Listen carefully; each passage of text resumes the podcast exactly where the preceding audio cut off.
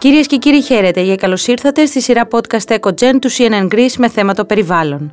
Σε αυτή την εκπομπή θα μιλήσουμε για τη θαλάσσια βιοποικιλότητα στην Ελλάδα και συγκεκριμένα για τα θηλαστικά που ζουν στις ελληνικές θάλασσες και τα οποία ενδεχομένως να μην γνωρίζουμε, αλλά και για τα ξενικά είδη που έρχονται στην Ανατολική Μεσόγειο κυρίως λόγω της κλιματικής αλλαγής. Μαζί μας για τη συζήτηση αυτή βρίσκεται η κυρία Αμαλία Αλμπερίνη, που είναι η υπεύθυνη θαλάσσιου τμήματος του VVF Ελλάς. Κυρία Αλμπερίνη, σας καλωσορίζω και θα ήθελα να ξεκινήσουμε τη συζήτησή μας ρωτώντας σας ποια είναι τα θαλάσσια θηλαστικά που ζουν στην Ελλάδα και αν έχετε εσείς κάποια εξήγηση για ποιους λόγους έχουμε τουλάχιστον την εντύπωση ότι δεν τα γνωρίζουμε οι περισσότεροι. Καλησπέρα. Καταρχάς θέλω να σας ευχαριστήσω πολύ για την πρόσκληση. Είναι ιδιαίτερη χαρά να είμαι μαζί σας σήμερα και συγχαίρω και την πρωτοβουλία της σειράς EcoGen. Είναι πολύ σημαντικό για την ευαισθητοποίηση των πολιτών μας για τα θέματα για τα οποία εργαζόμαστε και μοχθούμε. Είναι ιδιαίτερη χαρά λοιπόν που είμαι εγώ σήμερα εδώ. Οι ελληνικές θάλασσες είναι πάρα πολύ πλούσιες για τη θαλάσσια βιοποικιλότητα στη Μεσόγειο, παρόλο που η Ανατολική Μεσόγειος είναι μια θάλασσα η οποία θεωρείται ολιγοτροφική, που σημαίνει ότι έχει λιγότερα θρεπτικά συστατικά από τη Δυτική Μεσόγειος, λόγω του ότι τα νερά από τον Ατλαντικό δεν ανακυκλώνονται και έτσι φέρνουν θρεπτικές ουσίες. Παρόλα αυτά όμως οι ελληνικές θάλασσες είναι ιδιαίτερα πλούσιες και γι' αυτό σήμερα συναντάμε 14 είδη θαλάσσιων θηλαστικών, 9 από τα οποία κατοικούν μόνιμα στις θάλασσές μας και τα υπόλοιπα παροδικά, οπότε μπορούμε να τα δούμε σποραδικά, κάποιες φορές βγαίνουν και τα παρατηρούμε και ξέρουμε ότι είναι μετανάστες και περνάνε από τις θάλασσές μας. Πολλά από τα είδη αυτά θεωρούνται απειλούμενα και άλλα είναι ανεπαρκώς γνωστά, που σημαίνει ότι ακριβώς λόγω των μειωμένων δεδομένων που έχουμε είναι δύσκολο να εκτιμήσουμε ακριβώς την κατάσταση της διατήρησής τους στην Ελλάδα. Επίσης, πολλά από αυτά προστατεύονται από την εθνική νομοθεσία και συναντώνται, θα ήθελα επίσης να πω ότι συναντώνται σε όλες τις θάλασσες. Χαρακτηριστικά οι περιοχές όπως το Θρακικό Πέλαγος είναι πολύ πλούσιες για τα είδη αυτά, είναι ο Κορινθιακός Κόλπος, είναι η Ελληνική Τάφρος.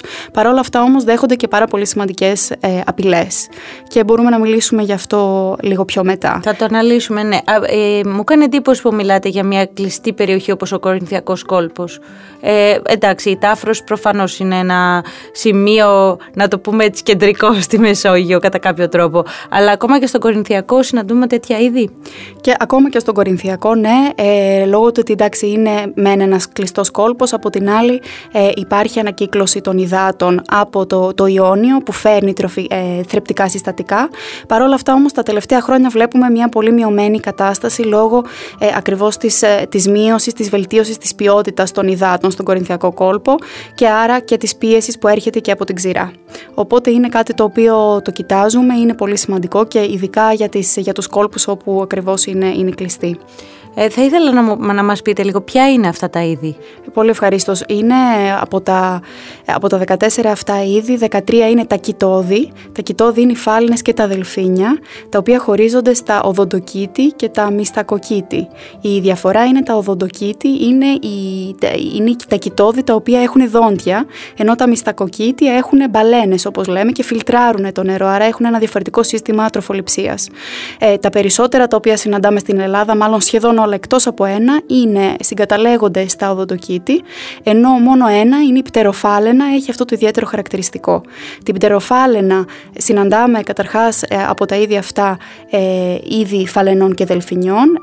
Φάλαινες είναι η πτεροφάλαινα, είναι ο φυσιτήρας και είναι ο ζυφιός. Επίσης συναντάμε και την φώκαινα, η οποία είναι ένα πολύ ιδιαίτερο είδος, το οποίο το συναντάμε σε μια πολύ συγκεκριμένη περιοχή που είναι το Θρακικό Πέλαγος, άρα σε μια πολύ μικρή γεωγραφική εμβέλεια, ενώ τα υπόλοιπα είδη, κυρίως οι φάλαινες, τα συναντάμε στο Ιόνιο και στην Ελληνική Τάφρο, δηλαδή το τόξο που εντείνεται από το βόρειο Ιόνιο μέχρι και τα δυτικά και τα ανοιχτά της Ρόδου και τα παράλια της Τουρκίας. Τα υπόλοιπα είδη είναι τα δελφίνια, 4 δελφίνια, όπως είναι το ρήνο δέλφινο, το ζώνο δέλφινο, το κοινό δελφίνι και το στάχτο δέλφινο, το οποίο το βρίσκουμε σε όλη την επικράτεια. Είναι αλήθεια ότι οι περισσότεροι από εμάς που έχουμε ταξιδέψει με πλοίο πιθανότατα έχουμε δει δελφίνια στη θάλασσα. Φάλαινες όμως δεν έχουμε δει. Έτσι δεν είναι, είναι πιο δύσκολο. Μπορεί να δούμε φάλαινα ενώ βρισκόμαστε σε ένα πλοίο και ταξιδεύουμε από το ένα νησί στο άλλο, ή ενώ βρισκόμαστε στην παραλία, ας πούμε, δελφίνια μπορεί να δούμε στα ανοιχτά να πηδάνε έτσι στο νερό. Είναι σωστό αυτό. Είναι πολύ πιο σπάνιο να δούμε, να παρατηρήσουμε φάλαινες. Συνήθως δυστυχώς τα μαθαίνουμε ως αποτέλεσμα κακών ειδήσεων μέσα από εκβρασμούς, δυστυχώς, όπως ήταν ο πρόσφατος στο Ζιφιόν, στο Σαρονικό, αλλά και στη Δυτική Ελλάδα. Αλλά όπως λέτε, οι φάλαινες είναι πιο κρυπτικά είδη, δηλαδή βουτάνε πάρα πολύ καιρό, δηλαδή ενδεικτικά βουτάνε περίπου 40 με 45 λεπτά σε πολύ μεγάλα βάθη, έως και 4.000 μέτρα, και έρχονται στην επιφάνεια για μία μόνο αναπνοή, και άρα μπορεί να τα συναντήσουμε μόνο για τα 10 λεπτά τα οποία μέσα σε μία ώρα τελικά αναδύονται στην επιφάνεια. Οπότε, όπως καταλαβαίνετε, είναι αρκετά σπάνιο ένας κοινός πολίτης ο οποίος δεν είναι μακριά από τις ακτές να παρατηρήσει τις φαλαινές μας. Ναι. Πρόσφατα είδαμε και ένα περιστατικό με την εμφάνιση ενός γαλάζιου καρχαρία σε ελληνική ακτή. Αυτά τα είδη συναντώνται στις ελληνικές θάλασσες? Εκτός από τα θαλάσσια θηλαστικά, πολύ σωστά βρίσκουμε και πάρα πολλά είδη καρχαριών. Και επίσης αυτά είναι λιγότερο γνωστά, και επίσης και αυτά τα μαθαίνουμε είτε από φαινόμενα εκβρασμών, είτε επειδή δυστυχώς τα είδη καταλήγουν στις παραλίες και μετά είτε θανατώνονται είτε καταφέρνουν να γυρίσουν πίσω στις θάλασσες.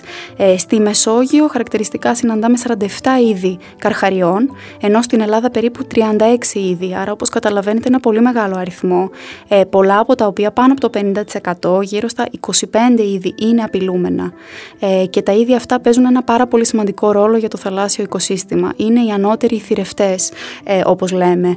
Ο γαλάζιος καρχαρίας ή ο γλαύκο καρχαρίας που συναντήσαμε πολύ πρόσφατα είναι ένα περιστατικό όχι και τόσο σπάνιο, δηλαδή αν δείτε, αν ανατρέξετε και στα νέα, κατά καιρούς εκβράζονται ή βγαίνουν στις παραλίες. Είναι είδη τα οποία κατοικούν στις θάλασσές μας. Το συγκεκριμένο είδος φτάνει έως και τα 4 μέτρα και θεωρείται τρωτό, δηλαδή είναι, ας το πούμε, ευάλωτο. Είναι ένα είδος το οποίο προστατεύεται επίσης υπό την ευρωπαϊκή νομοθεσία και κινδυνεύει κυρίως από την αλία.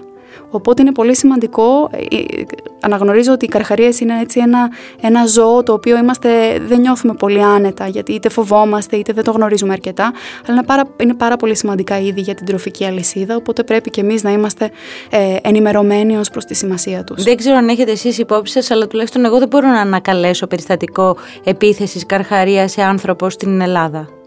Εάν δεν ενοχλήσουμε ένα άγριο ζώο όπως είναι ο καρχαρίας, αλλά και οποιοδήποτε άλλο άγριο ζώο όπως την ξηρά, το ζώο αυτό δεν επιτίθεται.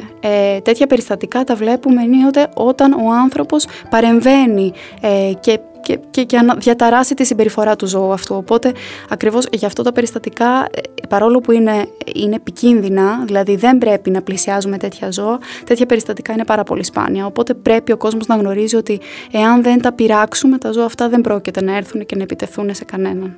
Το καλύτερο δηλαδή, βλέποντας ένα θαλάσσιο θηλαστικό ή έναν καρχαρία που έχει κατά λάθος προφανώς βρεθεί κοντά στην ακτή και συναντηθεί με έναν άνθρωπο που κολυμπά τώρα το καλοκαίρι, είναι να απομακρυνθούμε και να μην το ενοχλήσουμε καθόλου. Ακριβώς αυτό. Το πρώτο πράγμα που είναι να κάνουμε είναι να απομακρυνθούμε. Επίσης, να απομακρύνουμε τους περίεργους. Δηλαδή, έχουμε κι εμείς πέρα από την ατομική μας ευθύνη να διαφυλάξουμε τον εαυτό. Το είδαμε και με το Ζιφιό αυτό που λέτε. Ναι. Ακριβώς. Να δράσουμε και συλλογικά να ενημερώσουμε τους πολίτες ότι τέτοια περιστατικά δεν πρέπει να πλησιάζει κανένας. Τα εντοπίζουμε, βγάζουμε κάποια φωτογραφία και ενημερώνουμε τις αρχές. Αυτό είναι το πρώτο και το πιο σημαντικό βήμα που πρέπει να κάνουμε. Τις λιμενικές αρχές και τους αρμόδιους φορείς οι οποίοι είναι στην περιοχή. Είναι πάρα πολύ σημαντικό αυτό. Και συλλέγουμε δεδομένα μέσα από φωτογραφίες, έτσι ώστε να βοηθήσουμε τελικά στον εντοπισμό και την καταγραφή του περιστατικού αυτού. Απευθυνόμενοι στους ειδικούς πάντα, όσο πιο άμεσα γίνεται. Από ό,τι καταλαβαίνω, ο άνθρωπος είναι η κυριότερη απειλή για αυτά τα είδη. Θα μας πείτε λίγο πιο συγκεκριμένα με ποιες δραστηριότητες του τα απειλεί? Μοναδικός φυσικός εχθρός των ειδών αυτών, των καρχαριών αλλά και των θαλάσσιων θηλαστικών, είναι δυστυχώς ο άνθρωπος. Συγκεκριμένα για τους καρχαρίες, ένα πολύ μεγάλο ποσοστό των καρχαριών που αλλιεύονται τελικά καταλήγουν στις αγορές, ακόμα και στο πιάτο μας, χωρίς να το γνωρίζουμε. Οι κύριες απειλές που πιέζουν τα είδη αυτά είναι η αλία, η τυχαία αλίευση στα δίχτυα, είναι η ρύπανση και είναι η υποβάθμιση των βιοτόπων τους. Όπως είπαμε, ο μοναδικός φυσικός εχθρός των θηρευτών, των μεγάλων θηρευτών όπως είναι τα θαλάσσια θηλαστικά αλλά και οι καρχαρίες, είναι ο άνθρωπος. Υπάρχουν αλλεπάλληλες απειλές όπως είναι η παράνομη αλεία, όπως είναι η τυχαία αλίευση στα εργαλεία των ειδών αυτών, είναι η ρύπανση χημική αλλά και ακουστική, δηλαδή μέσα από τις, για παράδειγμα, μέσα από τις εξορίξεις υδρογονανθράκων και τις σεισμικές έρευνες, τα ακουστικά σήματα αυτά επηρεάζουν πολύ σημαντικά είδη τα οποία είναι πολύ ευαίσθητα στον ήχο, την υποβάθμιση των βιοτόπων τους μέσα από δραστηριότητες όπως είναι για παράδειγμα η ρύπανση, είναι η κλιματική αλλαγή και για κάποια είδη είναι κάποιες απειλές οι οποίες είναι πολύ συγκεκριμένες, όπως είναι οι συγκρούσεις με τα πλοία. Για παράδειγμα, εμείς ως VVF Ελλάς τρέχουμε μια πολύ μεγάλη δράση για την αντιμετώπιση των συγκρούσεων μεταξύ μεγάλων πλοίων και των φυσιτήρων, ένα είδος το οποίο είναι πυρεπές και περίπου το 1 στα 2 άτομα εκβρασμένα φυσιτήρων που βλέπουμε στις παραλίες οφείλεται ως αποτέλεσμα σύγκρουσης με τα πλοία. Και εμείς συνεργαζόμαστε με μια σειρά από φορείς, εκ των οποίων και το Ινστιτούτο Κυτολογικών Ερευνών Πέλαγος, που έχει και τα επιστημονικά δεδομένα, και σε συνεργασία με τον ναυτιλιακό κλάδο και τις αρμόδιες αρχές, έτσι ώστε να αλλάζουν τα πλοία πορεία από συγκεκριμένες περιοχές όπου βρίσκουμε αυτά τα είδη, ακριβώς για να μειωθεί το ρίσκο σύγκρουσης. Και μέχρι στιγμής έχουν δεσμευτεί πάρα πολλές εταιρείες σε παγκόσμιο επίπεδο και έχουν αλλάξει τις διαδρομές τους ακριβώς για να αποφύγουν τις συγκρούσεις με τα πλοία. Μία άλλη απειλή, όπως είπα, είναι και η τυχαία αλίευση. Τρέχουμε ένα πρόγραμμα το οποίο μάλιστα μόλις τώρα ολοκληρώνεται, που είναι για να εκτιμήσουμε το μέγεθος της αλληλεπίδρασης, της σύγκρουσης μεταξύ παράκτιων αλιέων και θαλάσσιας ζωής, και έχουμε πολλά αποτελέσματα που δείχνουν ότι η σύγκρουση αυτή έχει κόστος τόσο για τους αλίους όσο και ενδυνάμει και για τη θαλάσσια βιοποικιλότητα. Η κλιματική αλλαγή και οι συνέπειές της είναι και η κύρια αιτία που συναντάμε ξενικά είδη στα ελληνικά πελάγια. Είναι αυτό σωστό? Ποια είναι τα είδη αυτά και τι πρέπει να γνωρίζουν οι πολίτες για αυτά τα είδη? Καταρχάς να πω, ναι, η κλιματική αλλαγή επηρεάζει με πολλούς τρόπους ολόκληρο το θαλάσσιο οικοσύστημα. Είναι πολύ σημαντικό αυτό να το ξέρουμε, και όχι μόνο μέσω της αύξησης της θερμοκρασίας βλέπουμε πάρα πολύ μεγάλη πίεση και στους πληθυσμούς των εχθιαποθεμάτων και των θαλάσσιων θηλαστικών, αλλά και βλέπουμε και ως αποτέλεσμα και την εξάπλωση ξενικών ειδών.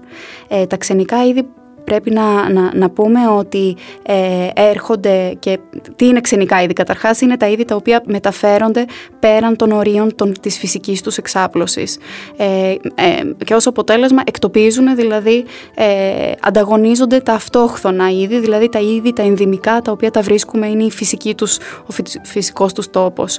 Οι κύριες αιτίες για την εξάπλωση των ξενικών ειδών είναι η μετανάστευσή τους μέσα από το άνοιγμα της διόρυγας του Σουέζ στην Ανατολική Μεσόγειο, είναι επειδή προσκολώνται στα πλοία τα οποία έρχονται από την άλλη άκρη του κόσμου, ως αποτέλεσμα τη μεταφορά τους στις θάλασσές μας, η υδατοκαλλιέργεια, δηλαδή εισάγονται μέσα από τα προϊόντα που είναι για την εκτροφή των προϊόντων της υδατοκαλλιέργειας, και είναι η απελευθέρωση από τον άνθρωπο, είτε αυτό γίνεται τυχαία είτε ηθελημένα, π.χ. από ενιδρία. Να πω ότι η κλιματική αλλαγή και η θέρμανση των νερών διευκολύνει την εγκατάστασή τους, γιατί τα είδη αυτά είναι θερμόφιλα, δηλαδή αγαπάνε την υψηλή θερμοκρασία. Οπότε η κλιματική αλλαγή εντείνει αυτό το φαινόμενο. Υπάρχουν είδη που θεωρείτε ότι είναι απειλητικά για τον άνθρωπο και που έχουν έρθει στην Ελλάδα? Λοιπόν, ακριβώς, ήθελα να πω καταρχάς ότι τα είδη αυτά δρούν ανταγωνιστικά, όπως είπαμε, τα αυτόχθονα είδη, και ως αποτέλεσμα διαταράσσουν το θαλάσσιο οικοσύστημα, μειώνουν τη διαθέσιμη τροφή, και επίσης όχι μόνο μειώνουν την τροφή, αλλά και μειώνουν, ας το πούμε, τη δυνατότητα άλλων ειδών τα οποία είναι στο φυσικό τους περιβάλλον να αναπαραχθούν και να προστατευτούν μέσα από φύκια, για παράδειγμα. Τα είδη αυτά επίσης καταστρέφουν και την αλιευτική δραστηριότητα, είναι σημαντικό να το πούμε αυτό, καταστρέφουν και τα δίχτυα των ψαράδων, αλλά και μειώνουν τελικά το εμπορεύσιμο αλιεύμα το οποίο πιάνει ο ψαράς. Να το πούμε απλά, κανείς δεν θέλει αυτά τα είδη στις ελληνικές θάλασσες, έτσι? Είναι δύσκολο. Να πω χαρακτηριστικά ότι εμείς ως VVF Ελλάς συμμετέχουμε σε ένα πρόγραμμα με συντονιστή το Ελληνικό Κέντρο Θαλασσιών Ερευνών, ακριβώς για την αντιμετώπιση του ζητήματος αυτού μέσα από την πρόληψη και τον περιορισμό της εξάπλωσης των ξενικών ειδών. Το πρόγραμμα For Alien, στο οποίο συμμετέχουμε, μαζί και με το Αριστοτέλειο Πανεπιστήμιο Θεσσαλονίκης, έχει ως στόχο, και εμείς ως VVF επικεντρωνόμαστε στην ευαισθητοποίηση και την ενημέρωση των πολιτών ως προς την βρωσιμότητα, δηλαδή ως προς τη δυνατότητα να καταναλώνονται κάποια από αυτά τα είδη. Το πρόγραμμα αυτό συγκεκριμένα επικεντρώνεται σε 4 είδη, όπως είναι η αγριόσαλπα, ο γερμανός, το λεοντόψαρο και ο σαρδελόγαυρος. Όλα αυτά τα είδη έχουν αγκάθια, οπότε είναι ιδιαίτερα σημαντικό να προσέχουμε και να μπορούμε να αναγνωρίσουμε τα είδη αυτά, και άρα έχουν και κάποιο δηλητήριο, άρα μπορεί να μας τσιμπήσουν. Βέβαια όλα τα είδη αυτά είναι βρώσιμα, μπορούμε να τα καταναλώσουμε. Φυσικά θέλει πάρα πολύ προσοχή στο αλίευμά τους, δηλαδή κανονικά οι ψαράδες γνωρίζουν να τα διαχειρίζονται, και εμείς ως WWF προσπαθούμε να προωθήσουμε ακριβώς την κατανάλωσή τους για να μειώσουμε το ζήτημα αυτό. Υπάρχουν βέβαια και άλλα ξενικά είδη, όπως είναι ο λαγοκέφαλος, που έχουν τοξίνες και άρα είναι πάρα πολύ και δεν είναι βρώσιμα, δηλαδή δεν καταναλώνονται και δεν πρέπει. Και υπάρχει σύσταση ότι πρέπει ακριβώς να αποφεύγουμε είτε να τα πιάνουμε και προφανώς να τα καταναλώνουμε. Πώς μπορεί ο πολίτης να ενημερωθεί? Μέσω της ιστοσελίδας του WWF, μέσω κάποιου προγράμματος που προγραμματίζεται ίσως? Μπορεί να ενημερωθεί αν επισκεφτεί το πρόγραμμα For Alien, το οποίο υπάρχει ειδική ιστοσελίδα για αυτό το πρόγραμμα, όπου υπάρχει ενημερωμένος οδηγός για την κατανάλωση αυτών των ξενικών ειδών, αλλά και γενικώς για τις απειλές και το φαινόμενο. Δηλαδή, από τη μια θέλουμε να καταναλώνονται αυτά τα ξενικά είδη για να μειώνεται ο πληθυσμός τους και να μην διαταράσσουν το θαλάσσιο οικοσύστημα. Από την άλλη, πρέπει να προσέχουμε πάρα πολύ ποια από αυτά τα είδη καταναλώνουμε, ώστε να μην κινδυνεύσει και η ανθρώπινη ζωή, έτσι δεν είναι? Αυτό καταλαβαίνω τελικά. Ακριβώς αυτό, το συνοψίσατε πολύ σωστά. Στο πλαίσιο αυτό της κλιματικής αλλαγής, θα εντάσσατε και την εμφάνιση των μεδουσών που έχουμε φέτος το καλοκαίρι? Η κλιματική αλλαγή εντείνει το φαινόμενο αυτό. Για την κλιματική αλλαγή μέσω της αύξησης της θερμοκρασίας ξέρουμε ότι επιταχύνει την αναπαραγωγή ειδών, εκ των οποίων και των μεδουσών. Οπότε σίγουρα είναι ένα φαινόμενο το οποίο δεν βοηθάει καθόλου και σίγουρα αυξάνει και τις πιθανότητες να συναντήσουμε αυτά τα είδη στις θάλασσές μας. Παρ' όλα αυτά είναι ένα πολύ σύνθετο φαινόμενο και χρειαζόμαστε παραπάνω δεδομένα για να γνωρίζουμε τις ακριβές αιτίες για την εξάπλωση των μεδουσών στις θάλασσές μας.